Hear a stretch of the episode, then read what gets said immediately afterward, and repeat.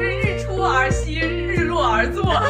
睡觉的时间从十点到凌晨五点不等。夏令时的本质不是节约能源，而是压榨劳动力，叫做阳光奴役时间。翻译过来就是 daylight slaving time。其实冬天有谈个恋爱是很开心的，但 关键是你得找到谈恋爱的对象。冬天的时候，在露天的集市，然后你吃的暖暖的，喝的暖暖的，体验一下圣诞的氛围，其实也很爽。我是紫薇，我是没事儿就想哈哈哈，看似很 E 的 INFJ。不要问我记不记得大明湖畔的夏雨荷啊，这块儿咱失忆了。我是七，喜欢搞艺术的设计工作者，思想的巨人，行动的矮子，嘴强喜剧王者，俗称拖延症儿。Hello，大家好，今天我们非常开心 Congratulations！耶，即将迎来夏令时。是的，这就意味着我们今天晚上要少睡一个小时。嗯，但是我们会获得多一个小时的阳光。对对对对对，尤其是对于我们留英的留学生来说，我因为主要是夏冬令时的时候实在是太 emo 了，就每天两三点的时候天就黑了。关键冬天的时候，英国天气也不好，天天下雨，基本上见不到太阳，真的很 emo。对我很多朋友有从美国来的嘛，就是他们毕业的时候在美国，就跟我说每天都想念加利福尼亚的阳光，好想回美国。这让我们在英国的留学生情何以堪？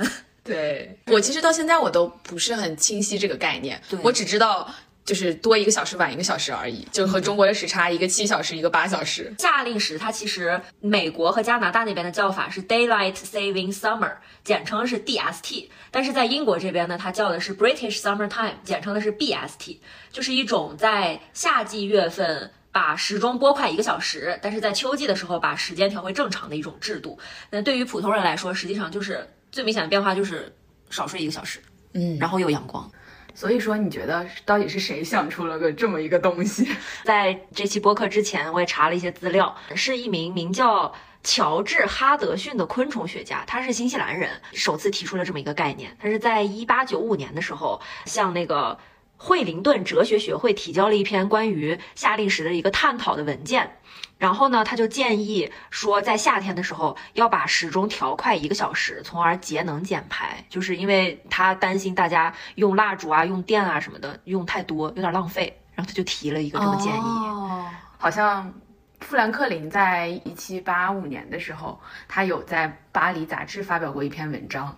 他当时也提出说，就是想要建议法国人要提早起床，以此来节约蜡烛的使用。我觉得他跟那个乔治哈德逊的想法如出一辙。对，要从时间上来看，可能富兰克林算是他会更早更早的一个提议。嗯，所以就是呃，人们首次注意到这个事情是在一七几几年，然后一直到一九二七年的时候，新西兰才通过了这个法案。对，那就相相当于差了有一百多年的历史。嗯，那英国什么时候才正式确定夏令时这个概念？这个是因为呃，有一个叫威廉·威特利的英国人，他是一个户外运动的爱好者。然后他有一天早上骑马的时候，他发现有好多的人都在睡觉，然后他觉得非常的浪费时间，他就想呼吁大家在白天的时候早起一个小时。去锻炼或者做一些有意义的事情，然后他就向英国的议会提了这么一个建议。但是他提完这个建议之后，也是有很多人在反对。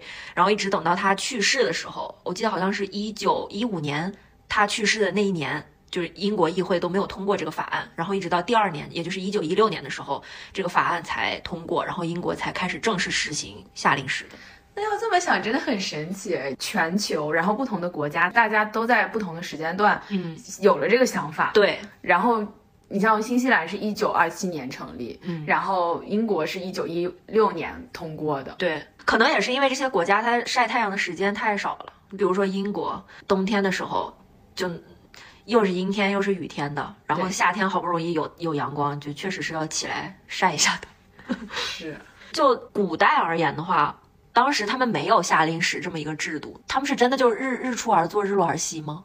像古埃及的人也会说，他们把一天分成两个部分，嗯然后一个部分呢就是十二个小时。罗马人呢是把每小时从四十五分钟到七十五分钟不等长的分开，就是说我们现代一个小时就是六十分钟，但是他们当时是一个小时，他们可能是四十五分钟，但可能是六十分钟，还可能是七十五分钟。对，这种制度它其实有很大的优势，就是他们不会面临冬令时和夏令时转换的问题，因为你想在夏天的时候，那如果日光很充足，那一个小时就稍微长一点。在这几个小时之内，把该做的东西都做了。但我觉得这对于我们现代人来说完全不适用，因为我们都夜晚工作，我们九九六要加班，我们是日出而息，日落而作。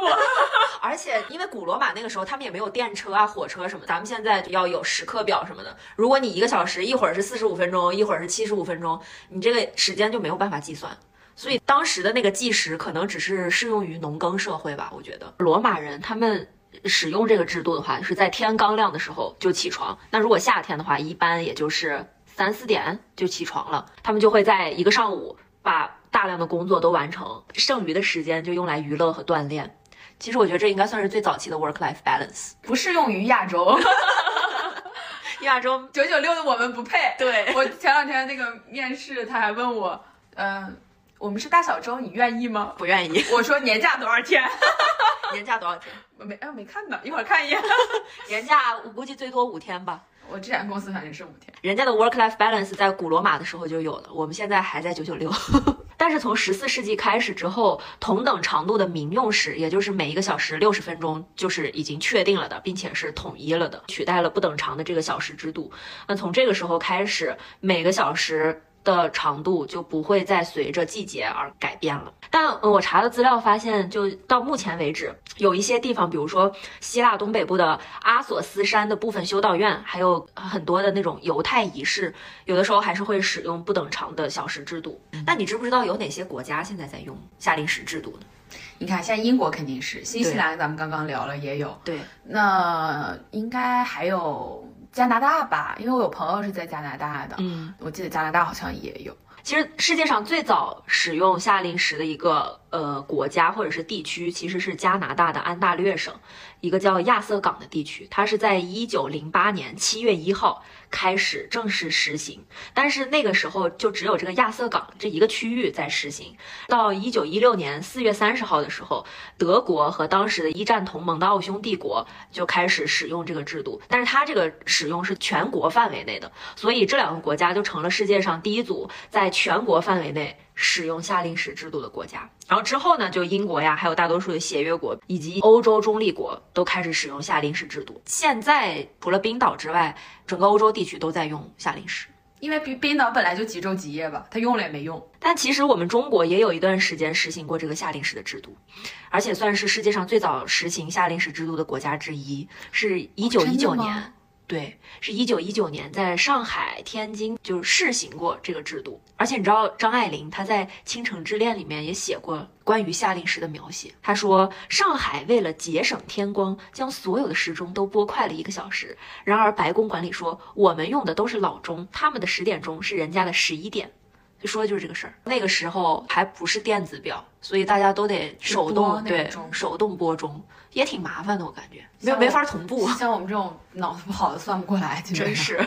那其实我们国家是从一九八六年到一九九一年也曾经实行六年的这个夏令时的制度，但是在一九九二年的时候，呃，国务院决定暂停实行这个夏令时制度，因为跨度太广了，而且单单实行这个夏令时制并不能够节省太多的能源消耗，所以就觉得没啥用，就废除了。毕竟我们的跟纬度有关系嘛，我们的夜晚还没有那么长。变化也不像他们这儿有那么大，是，而且我看地图上，咱们最北端好像也就和英国的最南端差不多这个纬度，嗯，其实也没啥必要。是，所以你觉得它除了节省能源，它还有什么很有用的地方？从制度来说的话，首先我觉得这是一个商机，因为很多美国的糖果商就会非常的推广这个夏令时制度。万圣节不是在十月三十一号吗？呃，那个时候其实已经到了冬令时，但万圣节的话，大家都是在晚上出去讨糖果吃。嗯，很多的家长就会担心自己的孩子太晚了在外面游荡不安全。很多糖果商就会觉得，哎，如果你要是这个夏令时一直持续到十一月份，那十月三十一号那一天就还是夏令时制度，家长都会更放心一些，因为会比较早。那你觉得它有什么不好的地方？首先，我觉得我个人而言，我被迫调整时差。虽然一个小时，但其实也挺麻烦的。我挺深的一个感觉是，就去年变冬令时的时候，当时变冬令时是十一月三十一，九月左右就变了。哦，好像是九月份，对，嗯，当时是在朋友家聚会，当时第二天早晨我就有事情要做，那天玩的很晚，我们喝酒喝到可能快两点，然后我当时心想，哎呀，完了，我就只能睡四五个小时了。嗯，结果后来我突然发现我的时钟就是很神奇的，就是它一直固定在了那个时间上，就莫名其妙多了一个小时，然后睡觉的时我就多睡了间。一个小时，我就睡得非常的饱。那然后我那天都有点小小的窃喜，就感觉是嗯送给我的一个惊喜。对，而且就夏令时转冬令时的时候，你 deadline 都延长了一个小时，嗯，多一个小时写写论文。是的，但是夏令时的话，人们被迫调整这个睡眠的时间，从而就会延迟大脑释放那个褪黑素。反过来倒觉得就是对人体可能会造成一些危害。我觉得对对当代的年轻人紊乱的睡眠而言不足挂齿。是 我们天天熬夜睡觉的时间从十点到凌晨五点不等，我们过的是之前欧洲的那个。就是那个不等长的时间。对对对，但是也有也有人会觉得夏令时就是强迫人们要早起工作，然后很多人就会认为这个夏令时的本质。它不是节约能源，而是压榨劳动力。有一部分地区的人就把这个夏令时叫做“阳光奴役时间”，翻译过来就是 “daylight slaving time”。这算不算是资本家的一种运作方式？很有可能。对啊，我们都是打工人。你提前一个小时早起，你就得提前一个小时工作。但是我觉得，就是对于嗯我们国内而言，就比较低纬度的地区，夏令时的作用并不是很大。嗯，因为这些地方夏天又很湿热，夜晚降临的时候呢，就可能也很闷热，就没有办法睡觉。对，所以说我们国家废除了这项制度。但你确实说说的也有道理，因为刚刚我们也聊到过，就是在整个欧洲地区，除了冰岛之外，其他的国家都在使用夏令时的制度。如果照你刚刚说的，晚上夜晚降临的时候，比如说很闷热，然后清晨刚好很凉爽，然后适合睡觉。但如果他们要把这个时间这么一倒，像意大利或者是西班牙那些纬度比较低的国家，反而就他们睡觉的时候会更热。而且还有一点就是，呃，如果变成夏令时的话，那我们晚上的时间延长了。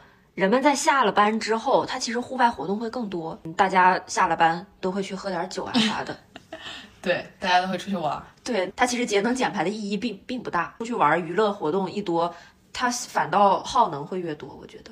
嗯，有道理。所以说聊了这么多，那这一个小时的时差对对于你本人来说有没有什么影响？我会觉得春天来了，就我会真的觉得春天来了，夏天来了，天气要变暖和了，心情。变好了，主要是。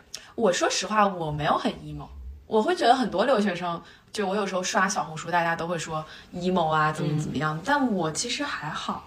你可能不缺乏维生素 D，因为我查资料的时候发现，冬天的时候昼短夜长，人们容易 emo，是因为缺乏维生素 D，因为晒不着太阳。但是我是会觉得你有很多办法都可以让自己不 emo。比如什么？那那你冬令时的时候，你怎么排自我排解呢？很明显的一个变化就是，你下午两三点天就开始黑了，但是黑夜有时候会让我觉得更安心。我会觉得，就是你黑夜工作，你是晚上效率高吗？也不是效率高，我会觉得晚上也可能是学设计或者学艺术的，就是晚上你会更有创意，或者你更安。啊，晚上有灵感。嗯，不光是灵感，你会你会更专注。那你是不是觉得就晚上大家都睡了，然后啊只有我一个人了，那我就是灵感迸发的时期，但是我就会更 creative。我就觉得黑夜就是一个很让人觉得很安静、很沉静的一个时间段，就是白像白天大家就活力满满啊，就像刚刚我们聊的、啊，大家要工作、要娱乐、要晒太阳晒太阳，对对，就你要做很多的行为嘛。嗯，但是晚上我觉得就是你更是一个能让你静下来、好好去思考的一个时间段。我还是会觉得说，哦，我这个时间段我可以做很多自己的事儿。其次就是嗯我我我我懂你的意思，因为我之前有和一个朋友聊过，然后他当时就跟我说，嗯，他是一个在晚上的时候效率非常高的人，每次一到很重要的项目要 deadline 的时候，他就会专门跟他的 manager 去申请，就说我要申请晚上工作。他就会白天的时候睡一大觉，晚上起来就活力满满，开始像猫头鹰一样。可能就是和你说的这个我倒没有那。么夸张，嗯因为你在英国你也没有办法，你下午两三点他就已经进入晚上了，就大家其实都要在这个时间段工作。但是说实话，我因为我是一个很喜欢晒太阳的人，如果我晒不着太阳，我真的会心情很沉闷、很抑郁。就是去年冬天的时候，我嗯有一段时间状态不是很好，我还会经常就自己就哭了。一方面是因为晒不到太阳，就天黑太早了；另外一方面就是心情真的不是很好。你冬令时就是容易迸发出一些综合症。反正我是刷小红书，大家确实有很多就是这种情况。对但我真的我就是其中之一。对，但我真的觉得就是你有很多去可以调节的方法。你像比如说，我会觉得哦，时间长、夜晚长，我可以更有效率的工作，更沉浸的工作。我也可以说去约朋友，我们可以喝一杯。因为我很喜欢出去玩儿，然后冬天它又不方便，天黑的又早。比如说我那会儿在格拉的时候，就喜没事儿干，喜欢往高地那边跑。然后冬天它路又滑，不好走，天黑的也也早，而且格拉不太不太像伦敦这边，就是它能玩的很多。可能我就不怎么喜欢玩，我觉得在家里待着挺开心的。我觉得在家里有很多事情可以做，你可以做，你可以呃跟朋友一起喝酒啊，做饭、看电影、看剧，或者你自己一个人看电影、看剧，我都觉得是一件很开心的事情。其实冬天有谈个恋爱是很开心的。但关键是你得找到谈恋爱的对象。是，我是觉得冬令时虽然天黑的早，但是它有一个好处是马上圣诞节了。我真的很喜欢，就是欧洲这边圣诞节的氛围。去年十月份、十一月的时候，我和我室友去了一趟那德国的杜塞尔多夫。那会儿就是虽然天黑的很早，但是欧洲那边的圣诞集市感觉就是比英国这边还要热闹。比如说，大家可以喝那个 glue wine 热红酒，然后还可以吃很多的芝士浇在肉上的那很很好吃的小吃。但是这种东西在夏天是没有的，而且夏天你太热了，吃这种东西反倒很腻。冬天的时候在露天的集市，然后你吃的暖暖的，喝的暖暖的，体验一下圣诞的氛围，其实也很爽。这是我喜欢冬令时的唯一一个点，可以说。嗯，我觉得我肯定你要说的话，冬令时和夏令时，我肯定也更喜欢夏令时。但我只是觉得冬令时你有很多可以调节的方法，而不是说，但是有很多的英国留学生，他首先就是离家又远。然后文化差异也有。前几年就二零二一年的时候，那会儿有的时候还 lock down，不是还监管吗？一家聚会你不能超过多少多少人，那个时候确实挺难熬的。对于大部分的留学生来说，冬令时如果你没有一个合适的排解的方法，确实容易。对，就是我觉得你应该有很多就是自己排解的方法。刚刚我们说的那些，包括你穿一件好看的衣服，有一些颜色比较鲜艳、比较亮的颜色，其实都会让你的心情变得更好。因为我发现，在英国冬天的时候，大家特别爱穿黑色，就很沉闷的。是这样，我总感觉在英国冬天，如果你不穿黑色是犯法的。所所以，我有一件紫色的那个大衣嘛，嗯然后走在街上，大家就都会夸我那件大衣，就因因为很亮，因为大家都是黑色的，然后只有你是紫色的。对，对，所以我觉得很多东西都可以去来缓解你的心情。嗯，关键是你要找到一个能够自我排解、自我消遣的方法。就我就觉得，如果冬令时，呃，有有一个男朋友或者有一个女朋友，你谈一个很好的恋爱，你能有一个人在冬天给你一个拥抱，你冷的时，候可以揣他兜里把手，或者是他这样抱着你。